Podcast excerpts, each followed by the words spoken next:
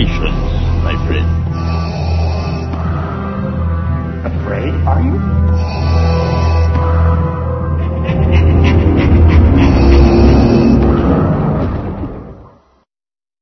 This station is being brought to you via Nullsoft Shoutcast streaming technology. For more information, visit shoutcast, shoutcast.com. Hi, this is Lisa Stevens, president of the Star Wars Official Fan Club, and you're listening to Star Wars en Direct.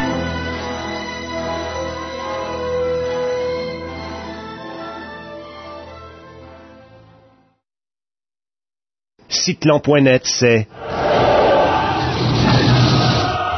toutes dernières actualités sur l'univers Star Wars. Plusieurs dossiers sur la saga, des événements et rencontres entre fans. Un énorme forum de discussion. Une radio web à contenu 100% Star Wars, incluant une ligne ouverte en direct. Plusieurs concours ouverts au Québec et en Europe, et bien plus encore. Ne résistez pas à la tentation du côté obscur. Cliquez sur le www.cyclan.net. Legends Action Figures, the place for Star Wars figures and collectibles in Canada. Visit our website and compare our prices. We've got customers from all around the world and the best service around. Come meet the staff at our Montreal store or visit our website at www.legendsactionfigures.com. All prices in Canadian dollars.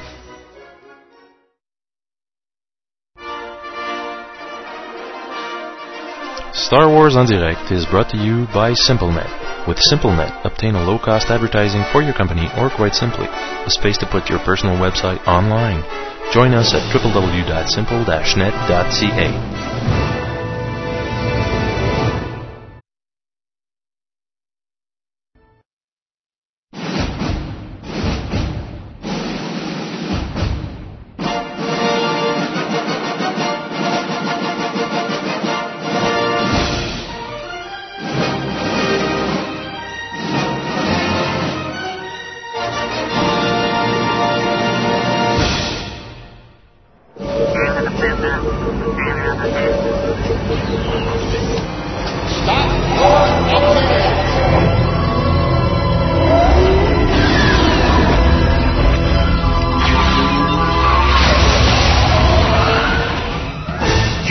its transmissions? A communications disruption can mean only one thing. Here they come. The coordinate tractor beam is pulling us in. You may fire when ready. Commence primary ignition.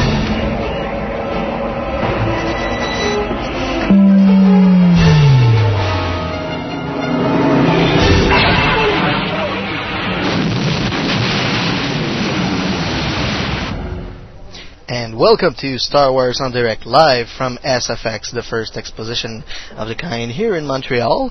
And uh, today we're gonna have real big fun. Uh, I'm with my uh, my producer, Danny Yes. Pepin. Hi. How you doing? Uh, having fun so far at the convention? Yes. Oh, great. That's what I wanted to hear. Uh, we're going to be doing a lot of interviews, live interviews with uh, Bruce Jones. Jeff Kennedy is right here with us. Hi, Jeff. Hi. And uh, of course, we're gonna slide in a little interview with uh, Peter Mayhew, who we did uh, just yesterday. This is Sunday, by the way. we're, We're do- we're doing the show on the same day we usually do it. The uh, the Mayhew interview will not be on this show, but we will play it uh, on On some other show. Yeah. Uh, there won't be any hyperspace segment today. Oh, oh. of We- course, we have we have some people who want to remain spoiler free here at the Yeah. convention. we don't want to spoil it, uh, all of them. Uh, we don't have miscellaneous news either, No. uh, nor events in front of us. But uh, we plead you go to the TFN.com, uh, TF, theforce.net uh, website and uh, visit their convention webpage. Yeah. Okay.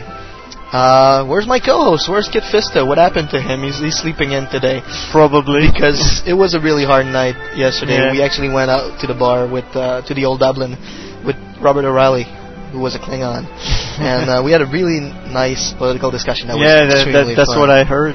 And that's right after, of course, having supper with the Wookiee himself, none other than Peter Mayhew and his wife. We had A lot of friends. time. Yes, and a lot of friends that were there with us. It we will be talking with uh, Martin, was there with us a That's little right. bit later on. Come on, Martin, say hi from the background. There you go. good wiki, good wiki. Okay, so we're gonna start right now after this little uh, Not, not too high, Martin. Not too high, Martin. Stop playing with the volume. So we're gonna go into to, into a small transition, and we're gonna be right back with Jeff Cioletti, the director of Millennium's End The Fandom Menace and Silent but Deadly One and Two and Three. Pretty soon, I heard.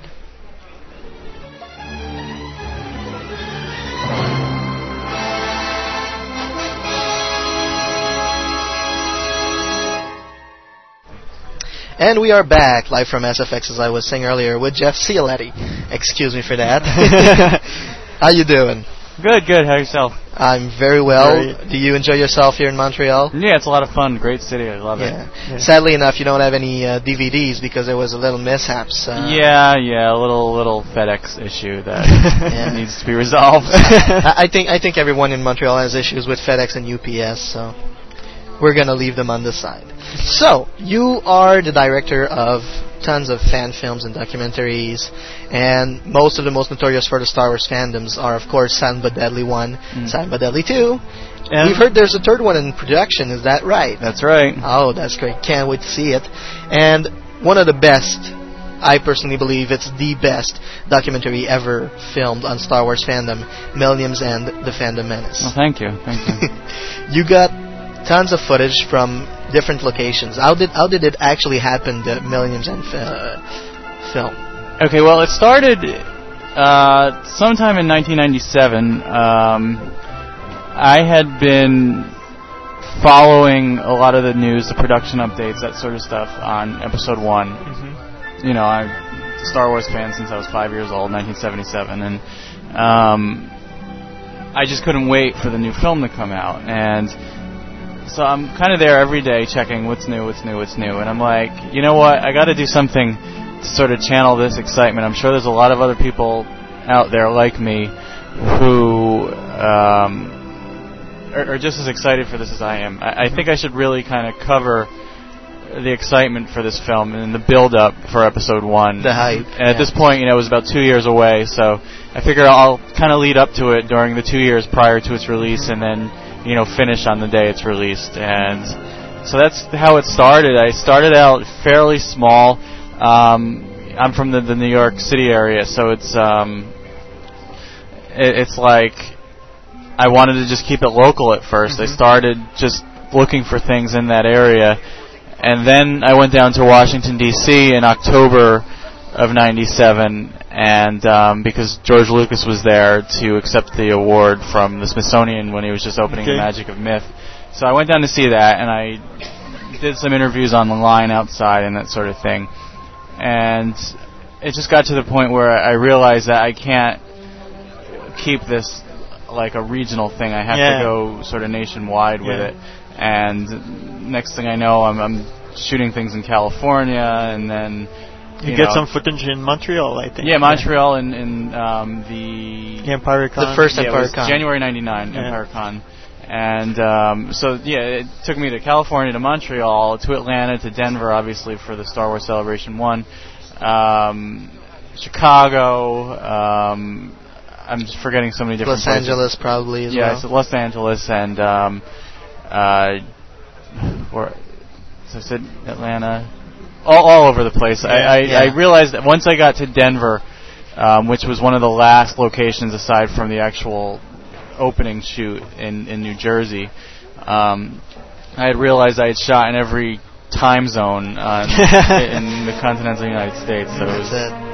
that was cool. and in, in Canada as well because I did shoot in, in Montreal. Well, how did you actually like heard first of all of EmpireCon one, and what did you to actually come here? I it was interesting. I I had always kind of been looking for conventions. Like eh, from the very very beginning, I figured conventions were the first place I should really be looking. But at that time, it was interesting because there weren't a lot of dedicated Star Wars conventions. Yeah. Or like Star Wars was very underrepresented at a lot of cons. Not until around 19 late 98 99 did it start getting more of a presence obviously with episode 1 coming Yeah. and it was kind of like laying low for a while and I just was frantically always looking for cons that had some sort of Star Wars representation that I could get some decent footage. And I was just like looking online. I found out about this Empire Con thing, and I was like, well, Montreal. Um, that's fairly close. Yeah. And then I actually ended up flying to that because it was January. You know, obviously the roads were crap, and yeah. and um, and you know it was a cheap flight. I mean, at that time of year, it was like just a little more than a hundred dollars Okay. to fly round trip. So.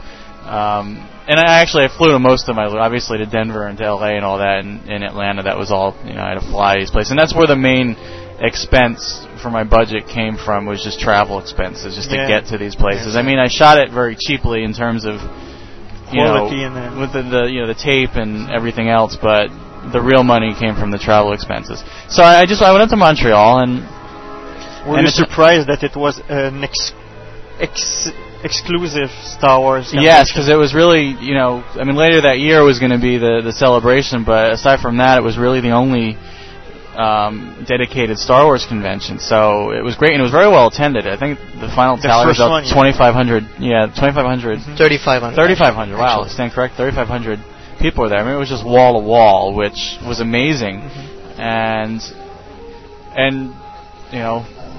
Tell you the truth, it was a lot more fun than the celebration was. Oh.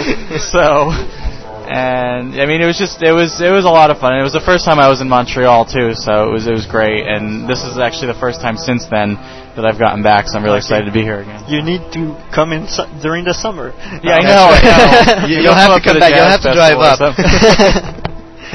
and uh, well, of course, there's Millennium's End. And is that what started your passion for documentaries and films? And you decided to go with the silent but deadly things? Well, I'd always been, I always wanted to be a filmmaker. I'd always kind of been taking like classes here and there, workshops and whatnot. And currently, I'm I'm in a graduate program for it. So, um, but I always wanted to do a documentary, but I never found the subject matter that really inspired me. I mean, Okay. little ideas would come and go in my head, and then forget about them. And then it just, it really, with with Millennium's End, it was really, literally like one moment of inspiration. Oh, sorry. A little bit closer, yeah. Sorry. With Millennium's End, it was really just one moment of inspiration I can trace it back to. I was at work one day um, on one of the websites, and it just hit me. You know, there's no other way to explain it. It's just like all of a sudden I realized I had to do it, and I'm like, yes, I can do this, and I will do this.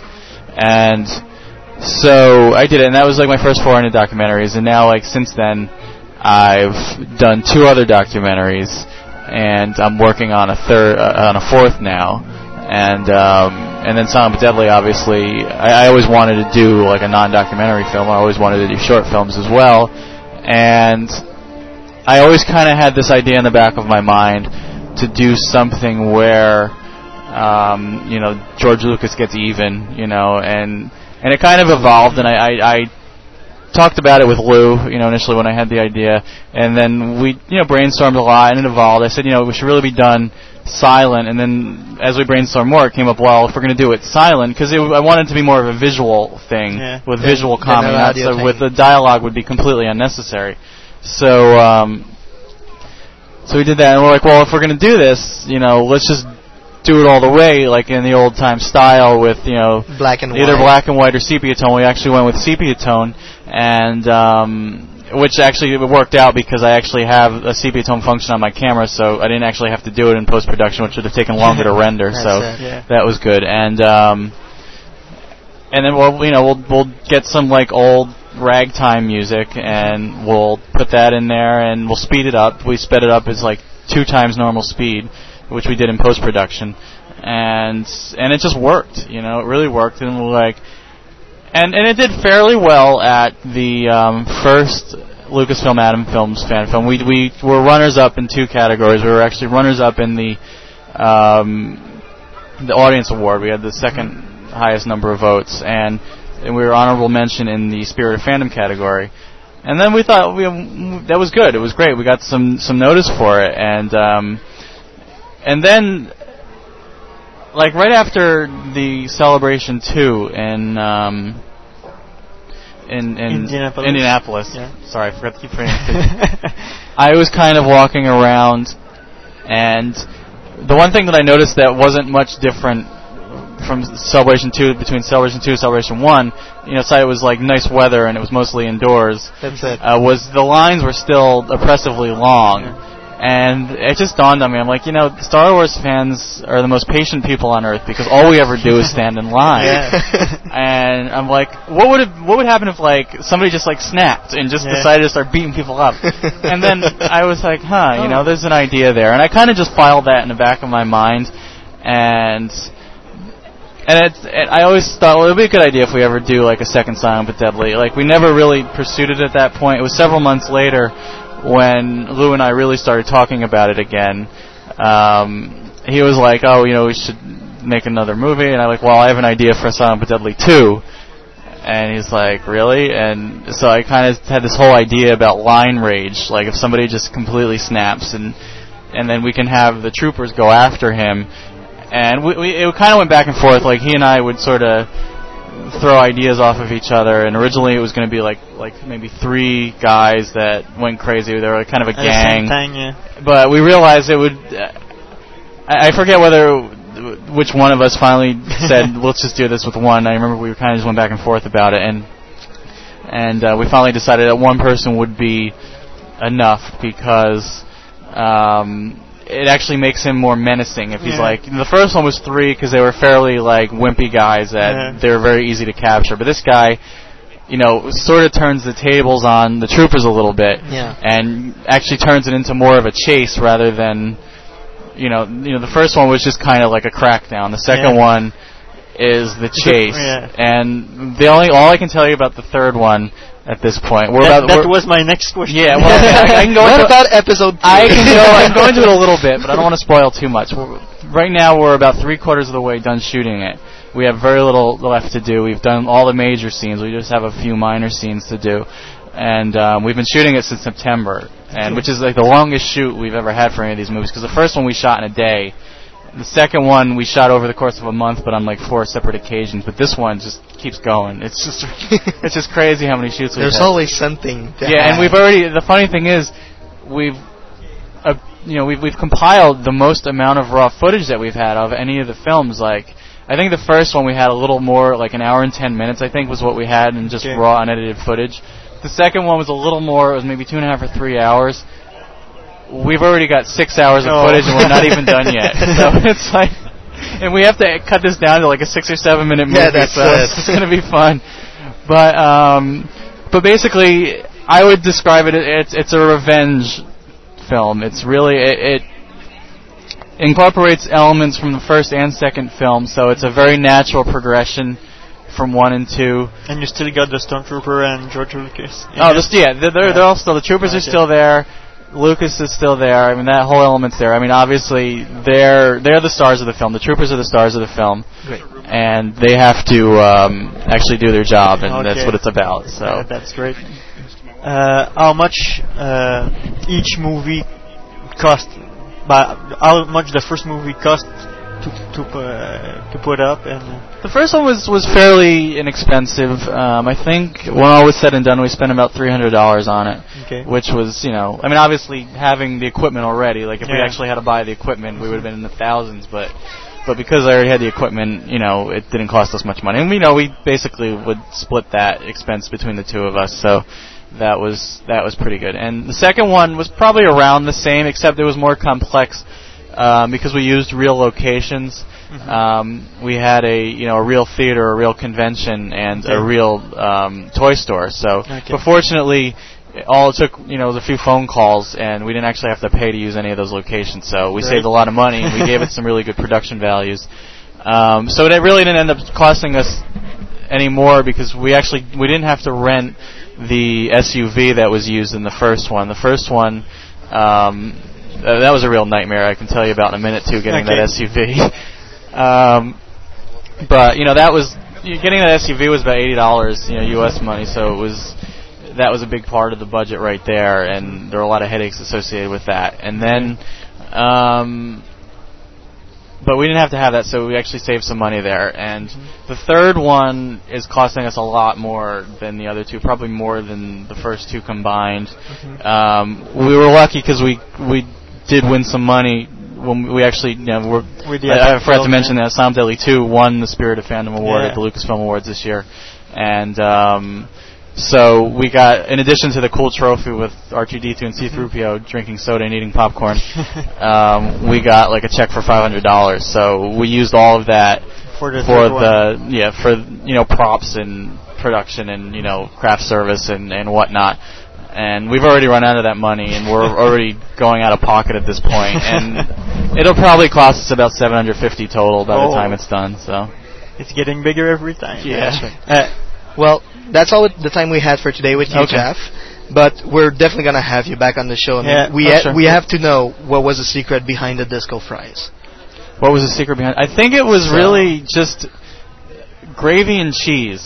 oh, That's really all it was. Is And- it all poutine? I mean, Yeah. really. Yeah, it's, it's a it's a local It's a cuisine local, here. It's a local cuisine here. oh, is really? Yes. Yeah.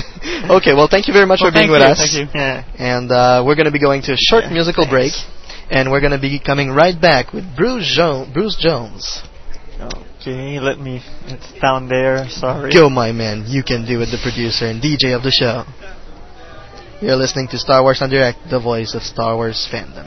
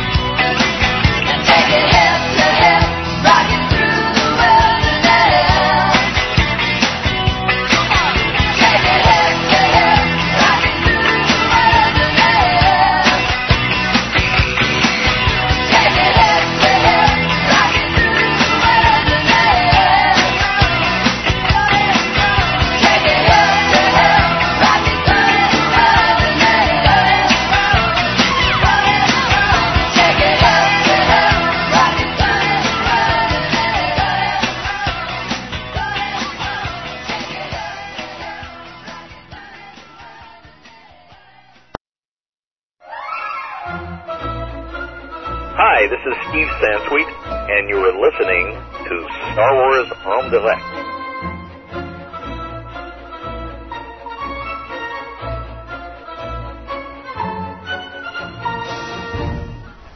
And welcome back to Star Wars en Direct, live from Whoa, SFX. We get a little feedback here. That's okay. right. Okay, we're good. And uh, now we're talking. We're going to be talking with Bruce Jones, who was the writer for the regular graphic novels from uh, Marvels back in the back in the good days. And you also did some work for Dark Horse on Star Wars, and uh, especially some works on the Tales of Mos Eisley. Right. Exactly. Okay, just a little closer for Yeah. the That close? That close. That, that Okay. close. That's Good. right. Okay. So, welcome to the show. Thank you. Welcome. Thank you for having me here. It's No our pleasure. problem. Uh, how do you like the convention so far? It's been fantastic. Everyone's been real sweet and A bit closer. great, great crowd and um, a warm reception and um, very exciting. My first Yeah. trip to, To to Montreal. Montreal, Montreal. first trip to Canada, Great. Oh. and it's been uh, Well, just great. I've had We'll hope you'll come back. Oh, I'd love to come back. I will come back. Just to see more of Montreal. I spent Yeah. too much time at the comic convention. Didn't get to see Montreal, but That's it. Come But up no. during the summer with all the festival. It's great. yeah, yeah, yeah. So, I did that. Let's stop. Let's stop doing uh, special Uh, plugs for- for, for, for our Montreal. Yes. On to Star Wars. and uh, onto Star Wars. How did you actually come to uh, be the, the writer for the, the first? Well, um, it was a kind of a serendipitous situation. I was um, friends with one of the publishers at, at Dark Horse, and also an old friend of Al Williamson's, who was an artist for for the comic books. And uh, so the fact that we knew each other, we kind of all got together. And when the, George Lucas decided to do the um, uh, another turn on the original Yeah. Star Wars movie for um, comic books, uh, they hired me to write it uh, because I had a close relationship with Al Okay. and uh, it was a great experience. Um, we uh, we you know we were old friends, so we were able to talk it out. And I think there there are sections of the book that I think are the, some of the best stuff I've ever I've ever done. We al- we always thought that the the you know the trench sequence at the end of the first Mhm. film. Okay, well, you know that had been done before in graphic novel form, but we always felt like you know it just it wasn't just- right. Yeah, it's there, you know, but you know, then you go back and you watch the movie, and it's so great, you know, and we thought, how can we possibly match that? you know? Yeah. And I talked to Al about it, and I said, look, uh, you know, it's all quick cuts in the movie. I said, we just got to do it. So we're just going to have to go nine panels a page, you know. and he said, like, all right, you know. And I said, no, but it'll be cool. So and he went with it. He, he was just great. What a trooper. And so we got like five or six pages there with nine panels, you know, where you're where you're cross-cutting between. And it, I think it's the most movie-like looking comic adaptation. At least that sequence Okay. of any that have come out. So I'm very proud of it and very happy with it. It worked out very well. I think I got everybody in but one one star trooper who crashed into the side of the trench or something. Okay. and He was a minor Okay. character, but everything Okay. else is almost Probably Porkins. I, can't remember, but I, almost everyone else is in there. Yeah, Yeah, It was that's great. Uh, and of course, it was like one of the most,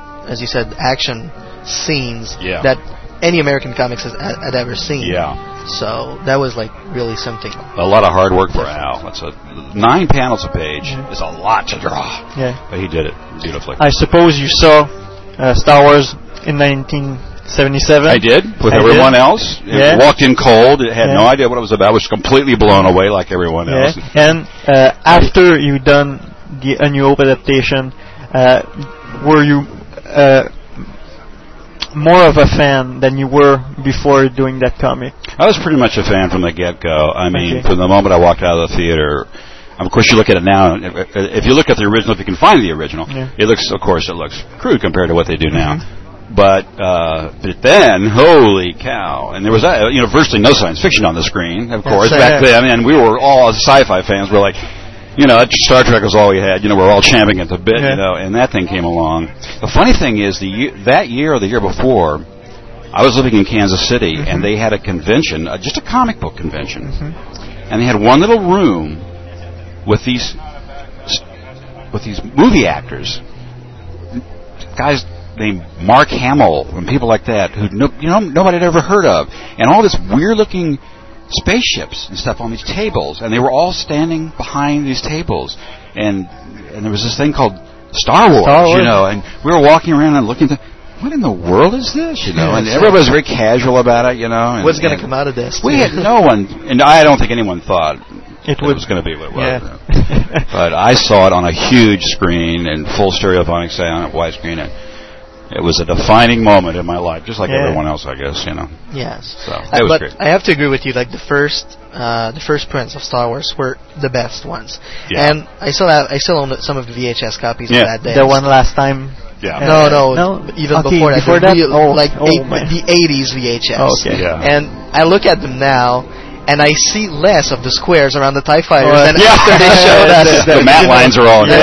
yeah, exactly. Then, than from the new ones. It's it's really You know, it's interesting. Um, just to show you how far they've come. Um, I watched the latest film, Mhm. the one that's at the the current film. That's uh, it was on HBO. It's been on HBO, and I thought it was a good film. You know, it was all right. It was fine. Uh, I thought it was beautifully done. I recently got connected to satellite and high definition TV. Oh. And HBO runs they simulcast the regular analog with high definition. This is this is not a this is not a promotion for high definition, but I must tell you that if you have not seen this movie On in digital. pure digital to digital on high definition television, you have not and I, you have not seen this movie. I mean, even if you've seen it in the theaters, this is the most incredible experience imaginable. It's Oh. just it's just fabulous. The Yeah. detail you can see forever into the screen, and the the paintings and the and the artwork, and uh, it's a it's it's a far smarter and more intelligent and better movie than than uh, a lot of people know. I think I think it was really. Uh, enhanced by that, so if so, so run out and, and buy a high definition TV right away. That's it. Or sign petition so that your theater can get a digital. Uh, Yeah, every theater should have a digital projector. for episode three. It's a.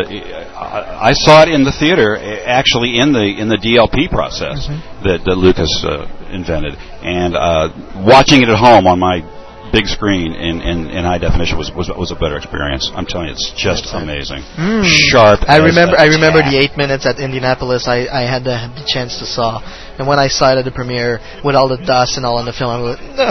Oh man! Were you at Indianapolis? I'm sorry. No, I Were- wasn't. No, but I, I know what he means. I, I'm fully aware of what he means. It's just, it's just a it's a breathtaking experience. Definitely. I could watch it over and over. It's just great. Just- How how did you uh, end up not necessarily doing the annual, but doing comics basically? Well, I had been out of comics. For, I had done them in the 80s, and I'd been out of them for about 10 years. I was in uh, Hollywood writing uh, movies and doing uh, TV shows for HBO. I did a uh, show called The Hitchhiker for HBO. I don't know if you get that in Canada or not, but uh, maybe. Um, and uh, Axel Alonso, who is an editor at Marvel, called me and asked me if I'd be interested in doing the Hulk, and I hadn't read it in years. And I said, uh, I, I don't think I can do that, Axel, because I don't read the comic and, and I don't know how to write that kind of stuff. And he said, good, that's just what we want. so he hired want me someone and, new. Uh, yeah, and it took off. Uh, so I, I don't know why, but people seem to like it. So uh, it's been it's been a lot of fun and a great experience. It helps to have great artists Yeah, and, a, and a it. terrific editor. Yeah. yeah. And what have you done since then? And what are you working Well, on right now? I, am working on a new project for Marvel that they won't let me talk about because they they have their little, little core of uh, you know press release people who, Yeah. who get red in the face when you when you uh, put out spoilers. But um, Sounds like Lucas licensing. well, I'm going to be doing something with Sam Kieth. It's probably going to be a Wolverine uh, miniseries, but I am doing a new regular character. Okay. Um, and but the thing about it is, the Hulk just keeps it's selling very well, so they just keep putting out more issues per year. It started out 12, then it went 13, then I think it went 17. I don't know what it's up to now. And everybody keeps coming up to me and saying, "When are you guys going to get a regular artist?" Well, we have a regular artist, but he can't keep up, so we have, we have to, every sixth issue we have a guest artist come in. And um, so, so it's keeping me so busy that uh, there's hardly time for anything. I used to write novels, believe it or not, and I, I have no time now. So, but I'm having a ball doing it. So, yeah. A- You a- anything you should like that you'd like to uh, Promote? uh, promote? promote. Yes. I, w- I- I- you know, That we could find all our lo- yeah, I local talked to. Marvel about this. I say, you know, I can go to these conventions and I can promote. No, don't do it. Let our press people just see. So I can't. My, my lips are sealed. All Um, of your own novels. Uh, gee, I've written. I've got about five or six hardcovers out. They're they're they're not in the science fiction uh, horror uh, genre at all. They're they're more mainstream suspense. One of them's called Sprinter. Uh, in Deep. Um, oh gosh, let me think. Uh, well, they're they're that's basically what police procedural suspense stuff. So if you like that kind of stuff. Uh, you know, you might go for that. I, I have a pseudonym called Bruce Elliott, and I also write under my own name, Bruce, Bruce Jones. So, um, if any of you out there are interested in uh, that kind of material, uh, you can find them on Amazon uh, Yeah. usually. Well, Do you have a website? I have one, but I'm living in the Midwest now, and uh, I had set it up in L.A. and it's so old that I don't really recommend anybody Okay. go to because it's kind of outdated. There are a few of the books on it. It's very, it's badly outdated, and I need to update it. I'm extremely lazy, and But you don't have time, probably. That's it. I I keep trying to get my wife to do it. She says, "Yeah, yeah, yeah." She Uh, says, "Get a life." That's it. Uh, going back to the Star Wars, how many artists did you had a chance to work with? a lot. When I did the um, uh, Dark Horse did a, a, a book, uh, or actually a series called Tales of Mos Eisley, and um, there were uh, I think there were some other writers involved in that too. But I worked with uh, almost all the, the current um, uh, artists of the time, and they collected that into trade paperback form. And there's some real good stories, not, not just by me. There's some good stories by a lot of guys. So I highly recommend. Like in that tale, in the Tales of Mos Eisley, we have to admit that Greedo really is such a a sad story. The story Yes. of Greedo is really a sad is, story. It is. but the thing that's nice about that is that it's the um, short story format, and you don't get to see that that much. You know, these days it's almost all superheroes and continuing characters. And the Mos Eisley stuff was fun because they were It's background stories. yeah, and they're eight to ten page stories, and and they're you know you can it's all there and self contained, and those are fun to do, and you don't get a chance to do them. So I had a blast doing those, you know, and uh, I I recommend finding those. They're kind of you know they they, they played a little bit of a low profile with it at, Mhm. at Dark Horse, but I you should seek them out if you can find them because they're they're really good. Really we'll good definitely stories, be yeah. looking for them. Yeah. And uh, how do you enjoy working in the Star Wars universe? Oh, it's great. I mean, I had no trouble with research or anything because, um, I, I'm, as I said, I'm an old friend of Al Williamson. I was in close proximity at the time he was doing the the newspaper strip, so you know we would trade back and forth stories, and he would he, he got to meet with George Lucas and go to the ranch and do all that stuff.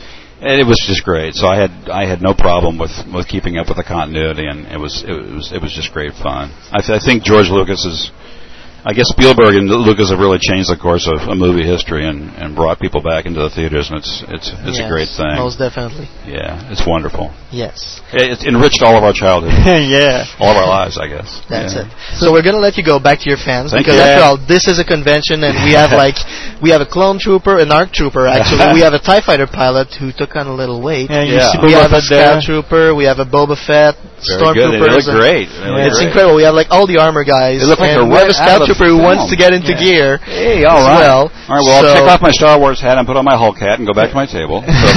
So, so uh, thank you for having me, and uh, We'll my you know- wishes for continued success with the show. Yeah. Thank you very much. We'll let you know what it's online. Please. That's right. Thank- Thanks a lot. Bye-bye. So we're now going to go to a short musical break, and we'll be right back with you at SFX.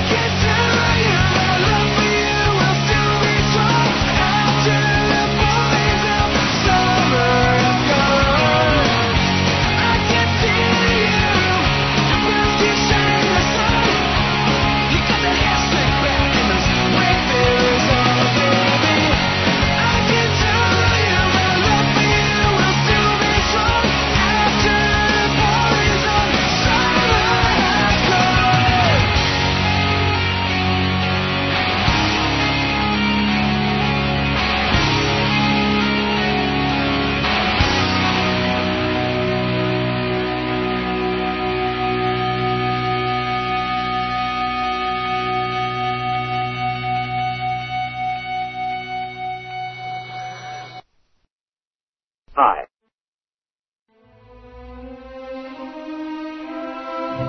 Hi, I'm Sean Williams. And I'm Shane Dix, and we're the authors of the new Jedi Order trilogy, Force Heretic.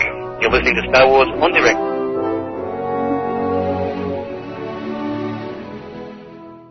And we are back uh, at Star Wars en Direct. and uh, we're live here from SFX with a bunch of friends looking at us weirdly all in their SR, uh, SG1 gear, which is really funny actually. we are laughing at you, that's right. and uh, we're actually waiting for our friend uh, James Armstrong, who's the one of the organizer of the convention, to drop by. But meanwhile, we actually have A uh, fan. a fan with us, none other than Wookie Mart all over again. Yeah. He's out of the Star Wars Galaxies game yeah, now. I came out for the real thing. Sorry. Fantasy go, uh, computer games go only so far. When you get a de- when you get the real deal, you can't really walk away from the opportunity. How do you like the, the the convention so far?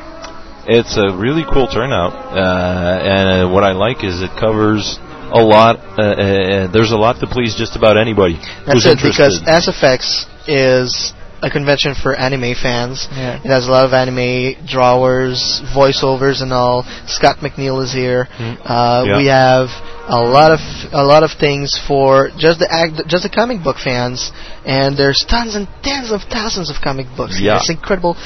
I'm about to puke. I'm not, I, I mean, for for the heavy collector the, who's looking for the rare that rare item, I mean, uh, It's anybody probably who's here. patient enough and That's- and that's rifles it. around through all the stuff that's here, he probably will get what he wa- what he's looking for. You have to be. A well, I found Star Wars Tales number nine here. Ooh, there you go. That was really cool.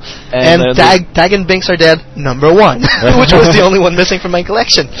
and of course, Peter Mayhew is here. You're a big fan Yeah. of, of, Well, of Chewbacca. So Oh yeah, big time, big That's time. right. How was Uh, it to meet him? I was a really cool. Uh, well, I'd met him once at the Empire Con 2 convention when he Okay. came into town, but uh, I didn't really get a chance to uh, get to chat with him a- Mhm. a, lot because there were. Um, uh, well, the timing wasn't really right, uh, and the the the layout of the thing was made. s- Uh, Empire Con was a really cool thing, but you didn't get to be up close and personal Yeah. with uh, the stars, which is the gre- really cool thing about SFX. There is a familiar, a um, laid-back feel to it. You get to have fun, chat with them a lot. They're, I mean, uh, Peter and Angie are They're great. they're the most likable people I've ever met in this industry. I haven't done too many cons, but they're they're probably like the best people I've ever met. Uh, And uh, we had the we we were fortunate to have them for supper. Oh, that was yesterday. that was That's just right. okay. Uh, th- I, I can resume last night with three words. Oh my God! I That like was that. I like cool. that. That was just Yes. cool. Yeah. We, we took them out for supper. We had a great time with them. a lot of anecdotes and Oh yes. Oh, and, stories! The stories a Wookiee can tell are just amazing. and then we came back and we brought them back to the hotel. Just like paid them a Guinness, and there you go. It was took like a drink and having tons of fun. Of course, for for me and Wookie Mart here, it just didn't stop at. At the, at 3 a.m.? The, the Incredible Wookie. No, because the Incredible Wookie went to went to bed. Yeah, he went to bed at midnight. Which is okay because he Which has a full totally day ahead of him today. That's it. So you know he's that's what tells me that that's what shows to me how professional these people are, Mm-hmm. how willing they are to be there for the fans. They are they're really troopers. I mean they they they they're available for us. They chat with us. They're patient with our. They uh, share life stories uh, with with us. With uh, some of us fans are more extravagant than others, and they're totally patient with that. And that is what that is what is lovable about them. That's what I admire about them. The way Yes. they just welcome you into their life and just enjoy the, the this whole family thing uh, about the Star Wars fandom, which is really cool. Definitely. And so we went on. Oh yeah, We had our little fun with Yeah, none well- other than the Irish New Yorker Robert O'Reilly. yeah, that was something else. That was an uh, out of this world experience. And well, actually, I don't know how many hardcore Star Wars fans don't like bridging the gap between Star Wars and Star Trek, but I think we did a pretty good job of it last night. Oh, that was incredible! It's incredible now. Now I like politics because they, they they can like grab the bridge and like just put it together. Oh, yeah. Oh, yeah. Between Star Wars and Star Trek. That yeah, was yeah, that was a really cool experience to start the evening with a Wookiee and end it with a Klingon. I mean, I basically covered all bases last night. Two fierce warriors. Who in their life will experience that? Yeah, it's like wow. Never gonna happen. And of course, you you have to, you just had to be there. But it was incredible. If you didn't come to SFX, let it be a lesson. You missed come, out. Come the next time, and You we hope out they will be coming back to Montreal. So you have to come back. We hopefully will be able to speak with James, the organizer. That's right. He's, he's around somewhere. Well, being an organizer, usually they're very busy and solicited, so we're probably not the only people on his list. Yeah. Yeah. so what did you do at the convention? Uh, Oh, I've ever I've- since yesterday. I've seen so many n- old things that I'd completely forgotten about. I mean, there's just memorabilia here for the eye and the memories, and just really interesting stuff. The I won't go into details because there's Yeah. too much of it. I Yeah. mean, it just I saw something. I saw a movie f- for the Fantastic Four that Yeah, was made in I- 1966. yeah, I saw a that little was bit of never it. published. Yeah. That's it. Yeah, and you see stuff like that and you go, really? wow. that that happened? Wow. So it's nothing new with the Marvel movies now. They've tried it before. It just wasn't ready. It just wasn't the right time. No, the timing Yeah, wasn't that's good. the thing. And uh, what would you say to people who didn't come to the convention? Well, there was more of it for Too us bad. who were here. So That's it. Come next time. I mean it. Come uh, make the effort to come out. You're missing out on stuff. There you go. and we had a great supper with 30 people. Thir- 30 yeah, people. there was 30 people who came out for the supper. It was really, really cool. Uh, very, very fam- family-like. There was a family feeling to it. Everybody was talking. Everybody was chatting. It felt like a family outing, basically. Yeah. And it's Was a great great. place to bring to bring your kids. I mean, Scott McNeill's done tons of stuff from Transformers, uh, Beast Wars to uh, Dragon Ball Z. Yeah, and, uh, Japanime, Pokemon. There's That's. Beyblade stuff, Magic stuff. You name it, they got it. there's like tens of thousands of stuff. so Yeah. Yeah. It's all over the place. Oh, it's very fun. And I mean the. Uh, we cannot see past to our table because there's so Yeah. many people right in Yeah, that's of us. pretty cool right now. There, there's a really cool And we, we Like five minutes ago, Yeah. it, no, it it felt really weird because it hadn't started yet, but now people are trickling in and it's it's Yeah. filling up, and that's pretty cool. That's got the right. 501st around us. They're everywhere. Yeah, that's yeah, there's. Oh, Jamie is sitting right there, so uh, if we could. Uh, If you could grab him, yeah, but I, Might I, as I well think bring he him needs, he needs someone to actually replace himself. So, okay. Okay. oh yeah, I think he's gonna be Oh, coming. he's coming oh, in. Oh, he's gonna be coming back. No. And now And Peter he- Mayhew just like reaches his boot to sign Yeah. uh, the autographs. So, and he's wearing a 501st Canadian Garrison Yeah. Surprising. uh, T-shirt. cool. And we have to to say this because it's incredible. SFX Montreal was the biggest 501st Reunion. Canadian 501st reunion ever. Ever. Really? No, It but I thought I think biggest. they said one in Toronto, maybe one or two more. But yeah, we had we had thr we had three people from the province here who never made it to other events, Yeah. and we had eight people who came from all over the place from GTA, which is a Greater Toronto ar- area, and from St. Catharines, Niagara.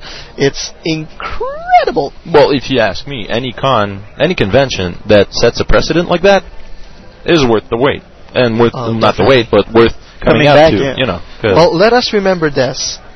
What do we Star Wars fans do? We wait. There we go. We always wait. We Yep. keep on waiting and waiting and waiting. And that's what we do because we love to do it. oh, patience is a virtue. We love to meet new people while we're waiting. Uh, we had Jeff Cioletti who was sitting right next to us all weekend, and it was really cool. And uh, he's leaving now, so bye, Jeff. yeah, we're on Sunday, so it's the last it. day. It's the last day. Obviously, you know. Well, that's always the thing with conventions. You there's always that that twinge in your heart when stuff is doing is coming to an end, and you go, "Oh darn, you know, it's gonna end again, and I'm gonna have to wait And, for the next one." But the next that's the cool year- thing. That's what makes you come back to the next one. Is mm-hmm. because No, that's why there's a ye- there's a year in between two conventions Yeah. for a very basic reason, so that you can fill up your wallet back. that too. Yeah, it's all about budgeting. it's all about budgeting. But we we joke around a lot with the the fact of the money involved. But SFX was twenty five dollars for an entire weekend access pass. And that's That's nothing. That's nothing. That's nothing. that's it. Canadian. I'm a student. I don't have any income, and, and that's nothing. That's Canadian funds, and it's Yeah. really nothing. Oh, you got James and we coming had, in. We had tens of thousands of people, and we got James coming in right so now. uh, see you bye. See you next time. Oh, I'll be here. yes. We'll see you next time on the show. You see, this is live, so That's we, right. we got James talk really close to the mic. Hello, That's James. Hey. James Armstrong, one of the the directors of marketing for SFX. I think you could say. So, uh, how did you like Montreal as a general crowd bringer? For the we first were, time. Oh, we were very happy. Uh, Friday was very encouraging. It was above our expectations. Saturday was was uh, probably about average what we expected. So overall, we're going to probably meet our targets for this one show. Oh, That's that's, a great. great news. Does that mean that we have hopes of seeing you coming back next year? Oh, uh, uh, very much so. We've always had the plan in mind that if this went off well, then we would make it an annual event and come back here every fall. Oh, that sounds great. Our new hope. That's SFX is our new hope. Uh, any chance that it's going to be held in some other place than uh, Palais des Congrès? Uh, certainly. When we uh, first came up with this idea to come to this city, we went around and we looked at all the different facilities, and we had different. Um, there was different problems with different facilities. Yes. This one has, like any other, has its advantages and disadvantages. But uh, yeah, we'll look into that. Sounds great. and I think you got a really good turnout because uh, you at the same time we got the the Salon du Livre and it's Right. Which yeah, is it's- basically which a- is which is a big It's it's a big event here in Montreal yeah. for all book readers Yeah, and all. Yeah, that, so- that's the French book fair, isn't yeah it? yeah. So Yeah, they're down the street. We we actually looked at the facility they were in, the Bonaventure. Um, I, I you should look into it. Yeah. Yeah. uh, well, I, actually, it was it was a toss up between this place Okay. and that. And the one thing that we found when we were talking to people in Montreal, when we said the Palais de Congrès, one, everyone knew where it was. Everyone Yeah. knew what it was.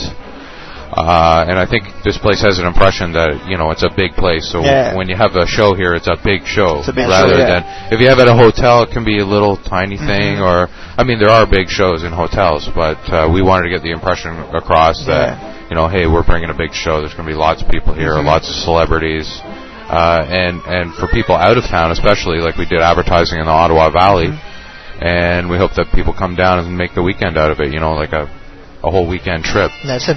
Uh, what was the idea of actually coming to Montreal and have these people, all, the guests, uh, come into for a convention? Well, the way we arranged it, uh, as you can see from our guest list, we tried to cover a lot of bases: Star Trek, all the different series, Star Wars, and uh, you know a few other shows. Um, comic book, same thing. We have big independent names, and we have some um, big names from Marvel, DC, and all them.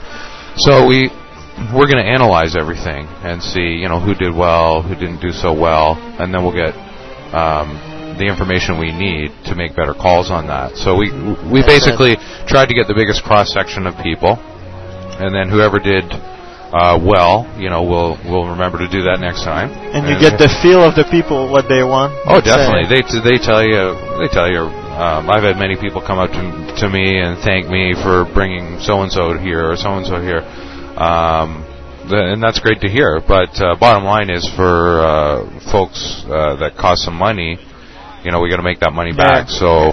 Uh, I can tell you, you know, Peter Mayhew from Star Wars is a- absolutely no problem. He's one of our most popular guests here, so uh, we'll always have a Star Wars guest, and um, we've worked with almost all of them um, Sometimes that are past, available. yes. Yep.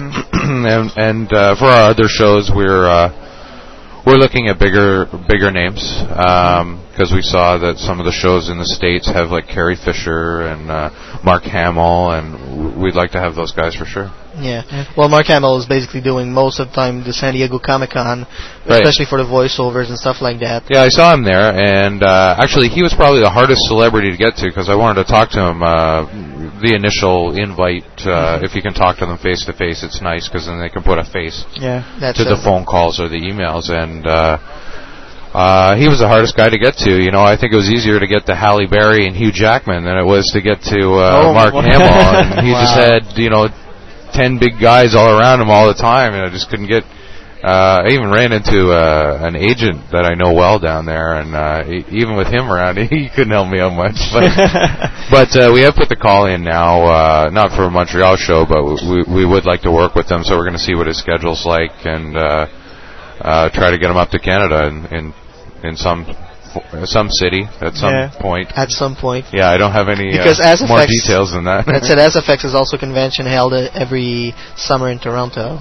Yeah, the Canadian National Science Fiction Expo is uh, the biggest show of its kind in, in the country, and I think it's one of the biggest in the world now. Actually, uh, it's, it's every August, uh, the the weekend before uh, uh, Labor Day weekend. Okay. Okay. Uh, it's always on the same weekend at the Metro Toronto Convention Center, and next year, 2004, will be our 10th anniversary. Oh, well, happy birthday in advance. Oh, uh, so, uh, the the biggest problem, with, sadly enough, with the uh, Canadian Science Fiction Expo is that it's very often held the same weekend as Dragon Con in Atlanta. no, So- Dragon Con is Labor Day weekend. Is Labor Day weekend, Yeah. so It's you're always just the like the week after after, that. Yeah. so. Yeah, and actually that works well uh, for us as far as guests go because guests that come uh, from overseas, such as uh, Ray Park, he came to do Toronto, Mm-hmm. and then he flew down to New York for something, and then he flew down to Dragon Con. There So you go. It was uh, big motivation. That's um, that you can sort of hit do two, three, sh- two, three things Yeah. while you're over here, because you know that's quite a trip. Just to come over for a, a day or two to do a show and then fly back. Uh, so sometimes that works out well. We're, this is a Star Wars show, so how long have you been a Star Wars fan, and what do you think about Star Wars, the Uh, fandom, and everything? What what what's my Star Wars story? Yeah, yeah, what's your that's Star Wars Wars story? opened on my birthday in 1977. Oh, Oh. that's great. May 25th, and uh, I went and saw it. Uh, was the first kid in my school to have seen it. So when we went to school on Monday, you know, I got to tell everyone how great it was, and uh, you know, try to describe a lightsaber battle by picking up some sticks and swinging them around my head. Uh, so it was very exciting, and um, you know, I, I was young enough that I still played with the action figures and stuff. So I had a lot of the toys, the original toys. Uh, unfortunately, I don't have any of it anymore. Yeah, same thing Um, for me. yeah, that's why they're so valuable, right? Yeah. It's because everyone put them in garage sales or gave Or them they the have it dog, hanging from their neck. or they're buried in many backyards. I remember, uh, you know, especially with the Jawa there that you got, uh, people would take them out to the sandbox, right? Yeah. Because uh, it's Tatooine, right? There- there you go. You have to so they lose them in the sandbox. So many hundreds of years from now, somebody's going to be digging and what the hell is this? Like, Uh, what kind of civilization used to live here? Uh, yeah, yeah, a twisted one, I'm sure. but uh, yeah, I, I liked it right from the start, and uh, it also, uh, I think, it gave a resurgence to science fiction in general because uh, George, was, uh, George Lucas was taking a big risk uh, at the time. I, he he was trying to get his ideas across that this would really be, you know, an adventure kind of thing. Yeah. But everyone just kind of, I guess, Star Trek came to mind. Right. You know, Yeah. and it's like, are they going to have ray guns? Yeah, but they're not going to be cheesy ray guns. You know, they're going to be cool and they're going to do this and that, and and the battles are going to be epic and all this. It's hard to uh, get those uh, the support for those kind of ideas back then. So after it was such a great success, as you know, that's why they brought back Star Trek. Uh, the motion picture. Uh, they actually talked about doing another series uh, back in uh, 1970, or uh, yeah, uh, no, s- uh, 1979. Yes. Okay. And uh, Started talking about TNG. well, yeah, eventually, well, the movies did so well that they, uh, of course, they went back to television and the next generation. Yeah, um, all the science fiction was resurgent. You look at the top ten movies now. Uh, top ten money-making movies of all time. Eight of them are science fiction, and Yeah. uh, four of them are Star Wars. I think. and you know, when people, uh, especially when you talk to some of the media, they say, um, "Oh, well, this is a science fiction event or whatever," and they have a certain kind of person that comes to mind, and and that's just uh, they're out of touch. That's an old stigma now. Uh, started started to crush everyone's dreams of like being a nerd, but uh, science fiction's mainstream, Oh, and, it is. and Oh, it is and it is is. big dollars. Uh, and uh, the the one thing I like about it is is you know the Matrix thing, Yeah. which is still kind of hot right now. Um, I mean, it's actually cool to be into the Matrix. Yeah. You know, it's it's cool to go and see it. It's cool to you know they're sort of setting fashion trends. Yeah, if you dress up as Neo. The music and uh, you know the video games. You know, playing the you know. No, movie, movie industry is not just the movie. It's, yeah, it's it's, it's, everything around it. it's a pop culture thing, and uh, I really like to see that happen. It, it makes it easier for everybody because um, we're trying to go for a more general fan here. We know that there's uh, like these wonderful guys that dress up in the in the costumes, the uh, The stormtroopers, First. fantastic. Um, but we don't expect everyone to do that, you know. The- But when we put on an event, these guys are big supporters. But we want to get that person that you know loves Star Wars, but maybe hasn't been to one of these things, and they don't know where to buy things or Or and- to and- meet people. or or to meet if they want. Yeah, if they want to meet the There's a lot of. Star Wars fan out there. If you're listening to us, you are not alone. there are some other like you. Oh yeah, and, and it's uh, the right place to meet them. That's right. Oh yeah, you see them all collecting. Uh, you get the, the clone trooper. you there. see them all collecting together. Uh, and, the uh, Star Trek fans talking Yeah. to. I once uh, at a show saw a stormtrooper hugging a Cylon. Oh. Like that, that was an image I don't They're think I'll ever forget. yeah. Yeah, I don't, Star Wars and Battlestar Galactica. yeah, it was it, together. it was very uh, I don't know very uncharacteristic I Yeah. guess, but uh, it, it was uh, that's something I won't forget for sure. Oh, and here we got a Jedi walking up the aisle. here. Yeah. Yeah, that's right. And she's uh, actually one of our acquaintance, and Yeah. she came From She- Baie-Comeau. she- from Baie-Comeau, so that's like nine hours at least, something like that. Wow. From from Wow, Montreal. we No, appreciate that. Yeah, I've heard uh, there's people here from Ottawa. There's even some folks from Toronto, which we're Yeah. surprised because uh, we do the big show in Toronto. Yeah, there's people But I from guess Quebec City also. Yes, very Yeah. very much so. We got a lot of guests from uh, from Quebec City as well as attendees. So uh, our reach uh, For our- pretty good. Yeah, for Uh, our first one, it's, it's Right. Yeah. It's definitely uh, it's definitely had some success. So we're going to analyze everything and. Uh, let us know. yeah, it'll probably be a couple of weeks because it's a lot of a lot of information to go through. Yeah. But uh, we'll definitely look at it and talk to talk to everybody involved and uh, give you a better idea. But yeah, we, the long long range plan is to uh, establish ourselves in Montreal uh, on a certain date, hopefully at a certain place, all and and come back every year. Well, it's going to be our pleasure to give you the most help we can, Yeah. especially with the Star Wars fandom and uh, with Sitland and Fan Force. It's going to be our pleasure to give you a Yeah. hand. Well, thank and you very to, much, guys. To come back and do the, the interviews with all the guests and uh, and you again. I hope. yeah, so. well, I, you know, I I, I try. I mean, the worst a guest can say is no, right? So there Yeah. you go. Well, so thank, you very much. okay, for thank you, being on a, with us on the show. thank you. Uh, are we going to go listen to another little? No, we're gonna end this. We're uh, going to right be here. wrapping this up Yeah. because we're 45 minutes away from the Q&A sessions with uh, none Peter other than Mayhew. Peter Mayhew, and we want to see that. So sorry to tune down for, to tune out for that. And uh, we're gonna we're gonna be leaving you on. Uh, the little closing statements. Basically, the next show is on November 30th. It's going to be the last New Jedi Order novel, The Unifying Force by James Luceno. Uh, if Probably we will hear the interview from Peter Mayhew at that point. That's right. Uh, if you have any comments on the show or that you would like to make any suggestions or, or for upcoming subjects, please send an email to studio at swendirect.com. We'd like to thank our sponsors, of course, Sitman.net, Legends Action Figures, SimpleNet, our partners, TheForce.net, and none other than StarWarsFanWords.com, the home of Star Wars fan audio. And we're telling you, see you next time on Star Wars en Direct, the voice of Star Wars fandom.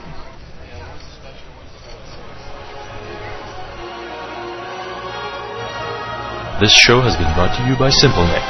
Webmasters, online gamers, or administrators of e-business. At SimpleNet, we will always have a solution to meet your needs.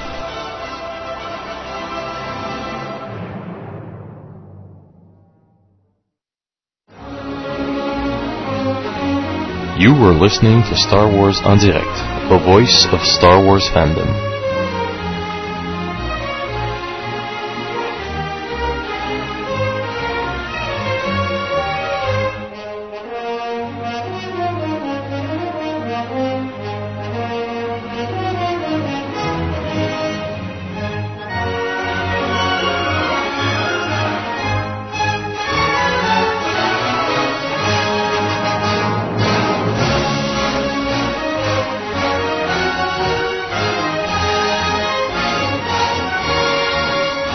Sure to visit www.swendirect.com for more information about upcoming shows.